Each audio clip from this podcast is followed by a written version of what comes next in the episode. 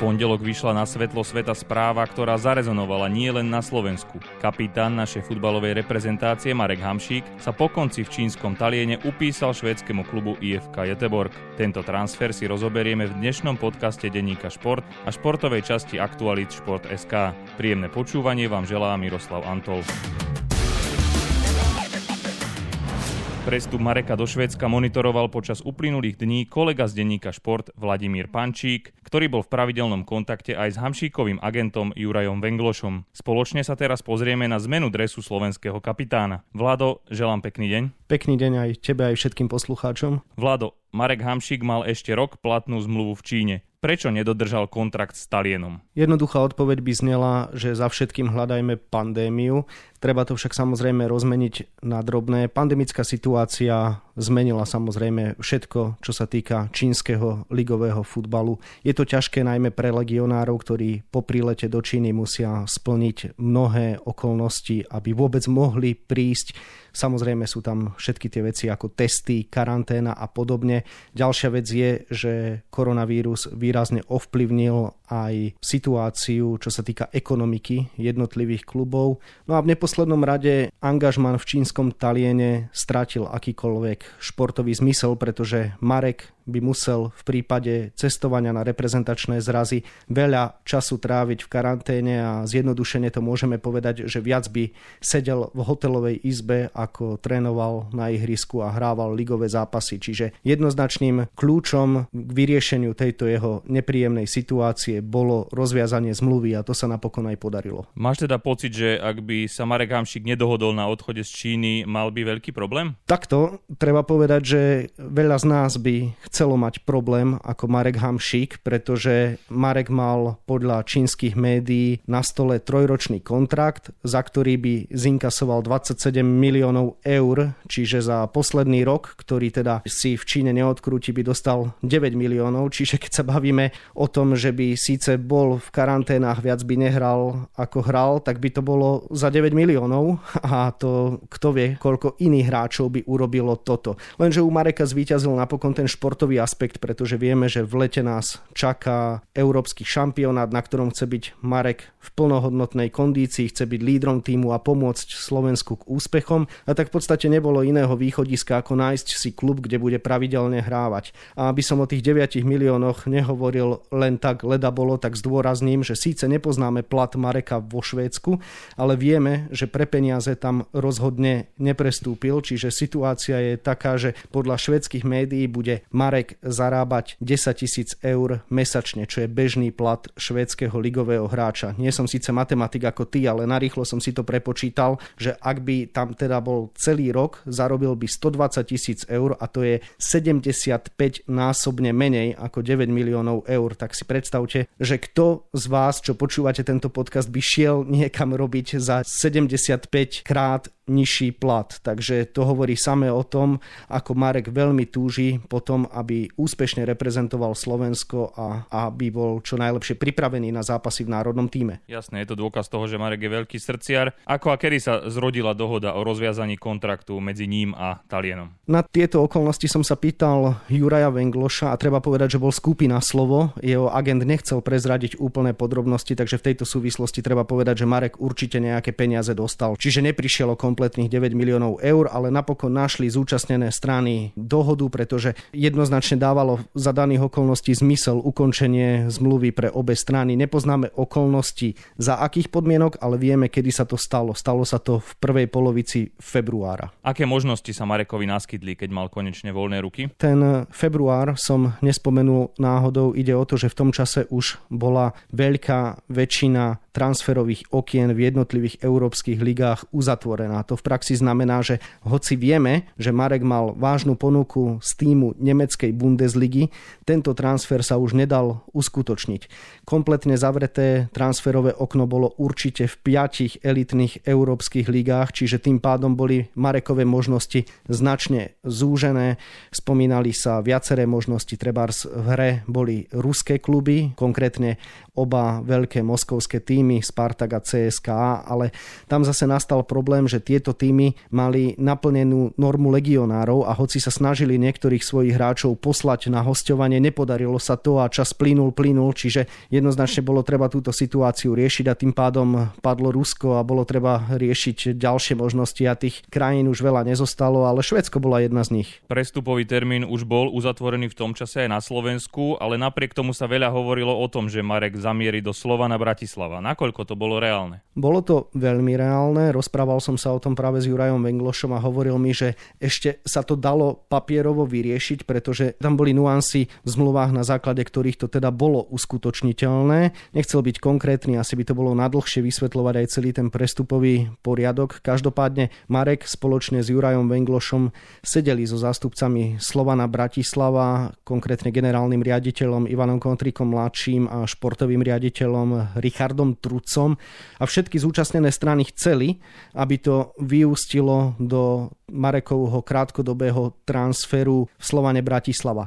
Lenže nastala jedna nezhoda, ktorá to napokon celé zmarila. Marek chcel mať v zmluve klauzulu, že v prípade záujmu niektorého klubu počas leta môže okamžite odísť a Slovan chcel, aby určite Marek absolvoval celú kvalifikáciu európskych pohárov. No a to bolo pre Mareka niečo neuskutočniteľné, pretože chcel mať jednoducho v lete po majstrovstvách Európy voľné ruky. Počítal aj s alternatívou, že sa ozve niektorý z klubov, ktorý mu povie, že chceme ťa, ale príď okamžite do prípravy a ak by podpísal zmluvu, akú chcel Slovan Bratislava, tak by to jednoducho nebolo možné. Dá sa povedať, že spravil niekto chybu a preto nebude Marek tešiť fanúšikov v Slovenskej lige? Ja v tom nevidím žiadnu chybu. Obe strany sa aj v podstate rozišli podaním rúk. Jednoducho nedokázali sa stretnúť záujmy obidvoch strán a preto to celé padlo. Samozrejme všetci by sme chceli vidieť Mareka na slovenských futbalových trávnikoch a mohli by sme povedať, že Slovan jednoducho neurobil maximum preto, aby Marek na slovenských trávnikoch bol, mal mu vyhovieť po všetkých stránkach, ale ja chápem predstaviť predstaviteľov Belasich, Ivan Kmotrik to dobre vysvetlil v stanovisku klubu, že oni majú nejakých hráčov, ktorí tam už aj nejaký čas bojujú o tie najvyššie mety a teraz dať niektorého z nich bokom, treba povedzme si Davida Holmana, ktorý teoreticky nastupuje na pozícii, kde by mohol hrávať Marek Hamšik len preto, lebo sa udiala takáto vec, že prišiel Marek a potom mu povedať, a David predsa len hráš, lebo je tu tretie predkolo a Marek odchádza, vymyslím si, do Bielefeldu, tak to by asi nebolo úplne fér voči voči Davidovi Holmanovi a vôbec voči ďalším hráčom, ktorí v Slovane sú. Takže ja rozumiem postojom oboch a tým, že Švédi s touto klauzulou súhlasili, je absolútne logické, že Marek skončil napokon v Jeteborgu. Kedy sa napokon nahlas začalo hovoriť o príchode Mareka do Švedska? Bolo to minulý piatok, keď v podstate s tým prišli švédske weby a z klubu IFK Jeteborg to nikto nepoprel. V tom čase to už bolo viac menej veľmi podozrivé a zdalo sa, že naozaj Marek zamierí do Švédska. Tie informácie boli natoľko jasné, že aj my sme si ho v denníku Šport dovolili obliecť do dresu IFK Jeteborg a vyšli sme na titulke v sobotu práve už s Marekom v Jeteborskom drese. Ako sa ukázalo, tie zdroje boli správne a tým pádom sme sa nemýlili ani my. Ako sa potom situácia vyvíjala a kedy už bolo jasné, že Marek napokon definitívne zamieri do Jeteborgu? Nikto už o tom nepochyboval, keď e, Marek letel do Jeteborgu. V nedelu ho na frankfurtskom letisku stretol nejaký dobre informovaný švéd, ktorý samozrejme pozná futbalové prostredie a nafotil ho, že cestuje do Jeteborgu. No a potom ste už možno mnohí videli, keďže táto správa sa rozletela, aký dav švédskych všetkých fanúšikov ho čakal na letisku, takže Marek zažil privítanie, ako to sám nazval, ako dajme tomu v južanskej krajine. Bolo to úžasné, boli tam desiatky, stovky fanúšikov až, čiže jediný, kto zostal nespokojný po Marekovom prílete, boli švedskí lekári v dôsledku dnešnej pandemickej doby. To naozaj nebolo úplne s kostolným poriadkom, ale Marek je veľká futbalová legenda a ukázalo sa, ako veľmi si uvážia nielen u nás, nielen v Taliansku, nielen v Číne, ale v podstate všade vo svete. Švedsko je toho dôkaz dôkazom. Čo nasledovalo? Aké boli prvé dni Mareka vo Švedsku? V podstate bežné, ako keď príde nový hráč. Marek priebehu pondelka absolvoval lekárske testy, podpis zmluvy, tlačovú konferenciu vo Švedsku a ďalšie dni už začal aj s tréningom. Ten prvý síce mal iba individuálny tréning, no v stredu už poriadne zaberal s mužstvom, vraj bol aj unavený, pretože to bol normálny riadny tréning, no a čakajú ho už aj prípravné zápasy. Takže Marek je v podstate v plnom tréningovom nasadení, normálne zodpovedne pracuje a chystá sa nielen na ligovú súťaž, ale aj na blížiaci sa reprezentačný zraz. Už si to naznačil, budú tam aj nejaké prípravné zápasy. Čo teda Mareka čaká v tom najbližšom období? Ten plný tréningový proces a do marcového asociačného termínu aj dva prípravné zápasy, čo je veľmi dobré, pretože dnes už teda vieme, že príde aspoň čiastočne rozohraný na marcové zápasy kvalifikácie majstrovstiev sveta 2022, takže veľmi sa potešil aj Štefan Tarkovič, ktorý neraz zdôraznil, že pre neho ako pre reprezentačného trénera je kľúčové, aby jeho kapitán pravidelne hrával a to sa zrejme vo Švedsku stane a už v podstate Marek teraz veľmi aktívne pracuje na tom, aby sa dostal do dobrej formy. Ako Mareka poznáme, on nezahálal ani doma, keď bol bez klubu, zodpovedne sa pripravoval tak, ako mu to situácia umožňovala. To znamená, že trénoval s chlapcami z druholigovej Podbrezovej, ktorí mu to umožnili a pripravoval sa aj individuálne, vraj si zamiloval cyklistiku, takže veľa toho naozaj prešiel na bicykli. Vieme si predstaviť, že okolie Banskej Bystrice na to ponúka ideálne podmienky, takže Marek určite nie je kondične zanedbaný, už ide len o to, aby chytil tú pravú prax v tréningu s novým tímom. Keď si to zhrnieme, ako ty hodnotíš rozhodnutie Mareka Hamšika podpísať zmluvu s IFK Jeteborg? Jednoznačne ako správne a to z niekoľkých dôvodov. Marek pomôže Jeteborgu a Jeteborg pomôže jemu pripraviť sa na tohto ročný vrchol, ktorým je pre Mareka Európsky šampionát v lete, kde sa v základnej skupine stretneme s Poliakmi, Švedmi a Španielmi. Takže pre Mareka je to dobré, je to dobré pre národný tím. Rozhodol sa správne, prišiel na adresu, kde ho majú ľudia radi, kde bude hrávať a všetko vyzerá byť slubné. A zvlášť, keď zdôrazníme naozaj, že on sa len vo februári dohodol na ukončení kontraktu s čínskym talienom, tak ťažko ťažko hľadať lepšiu alternatívu, ako je momentálne švedská najvyššia súťaž. Myslíš si, že ak by sa Marek nedohodol s Jeteborgom, chýbal by pri marcovom štarte kvalifikácie majstrovstiev sveta 2022 a nebol by teda k dispozícii na zápasy v Cypre s Maltou a Ruskom? To je samozrejme veľmi hypotetická otázka. Môžeme vychádzať z niekoľkých predpokladov. Ten prvý je, že podľa môjho názoru by ho Štefan Tarkovič nominoval aj na vozíčku. Keď to prenesiem, predsa len je to osobnosť národného týmu, rekorder v počte štartov, rekorder v počte gólov, účastník majstrovstiev sveta 2010, účastník Eura 2016, jednoducho líder národného týmu a bodka. Druhá vec je tá, že či by Marek súhlasil, niečo už naznačil jeho otec, Richard Hamšik, ktorý to úplne otvorene povedal, že ak by si Marek nenašiel nový klub, tak už by sa nevrátil do reprezentácie minimálne teda v marci, pretože by sa necítil dostatočne pripravený za klub v ligovom zápase totiž nastúpil naposledy v septembri, čiže ak nastúpi v prvom kole švedskej ligy, tak nastúpi v ligovom zápase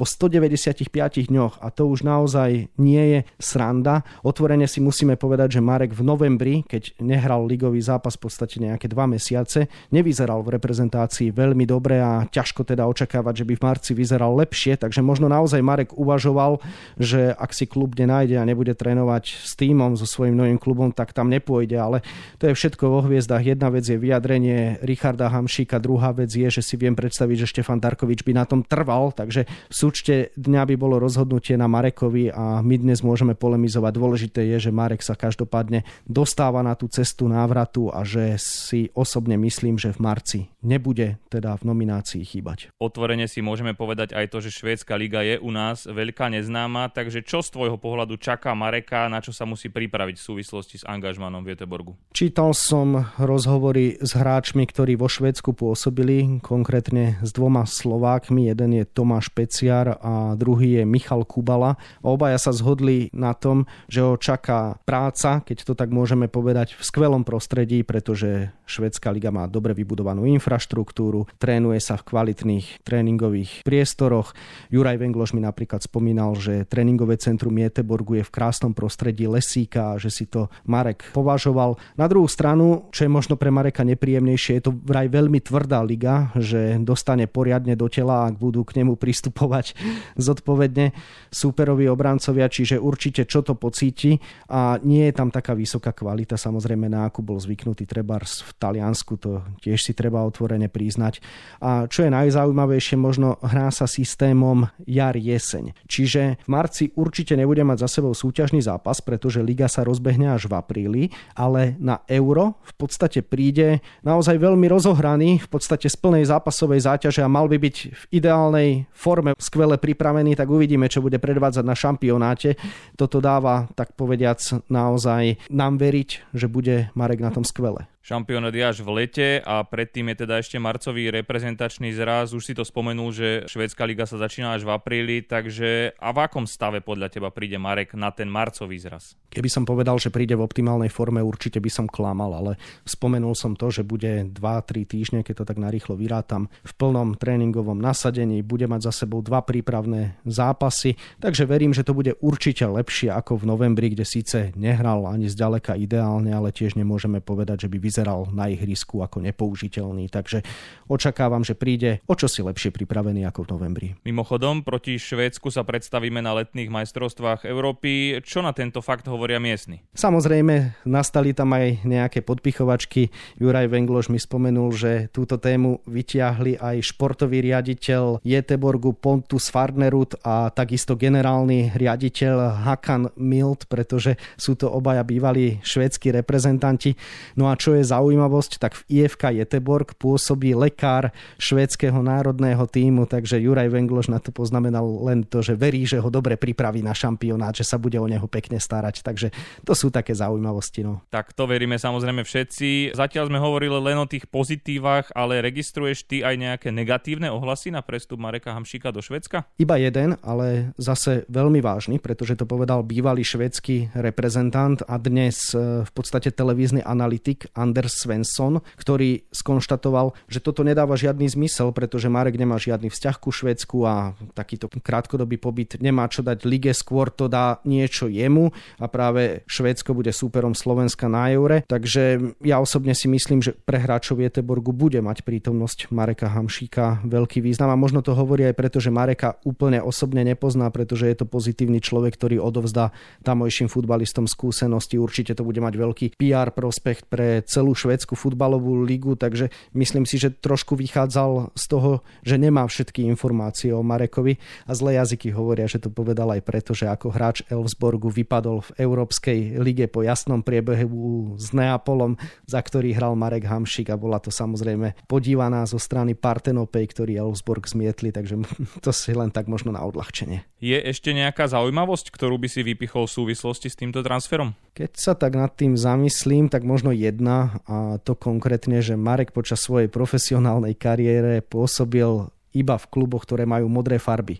Bol to Slovan Bratislava, Brešča, Neapol, Čínsky Talien a teraz aj IFK Jeteborg hráva v modrých dresoch, takže to je možno len taká milá vec, ktorá do toho celkovo zapadla. Marek Hamšik má istotu do leta. Vieme, aké má ďalšie plány vo svojej kariére? Pýtal som sa na to aj Juraja Vengloša, akým spôsobom chcú manažovať jeho kariéru a v podstate stále len rozprával, že všetko je otvorené, v lete bude mať každopádne Marek karty vo svojich rukách, pretože bude bez mluvy zmluvy a bude mať za sebou európsky šampionát. Sám som prekvapený, ale očakávam, že Marek sa bude chcieť ešte udržať na výslní a že bude hrávať za klub, ktorému bude môcť pomôcť svojimi skúsenosťami v dobrej súťaži.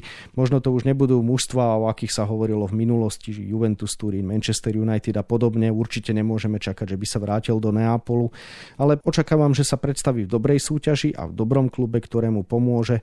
A kto vie, vyskúšal si Čínu, tak možno na budúce príde americká MLS, však veľa hráčov sa túži do nej dostať. Myslíš si, že Mareka ešte niekedy uvidíme na slovenských ligových trávnikoch? Ťažká otázka, pretože si myslím, že Marek sa bude chcieť samozrejme čo najdlhšie udržať v zahraničí.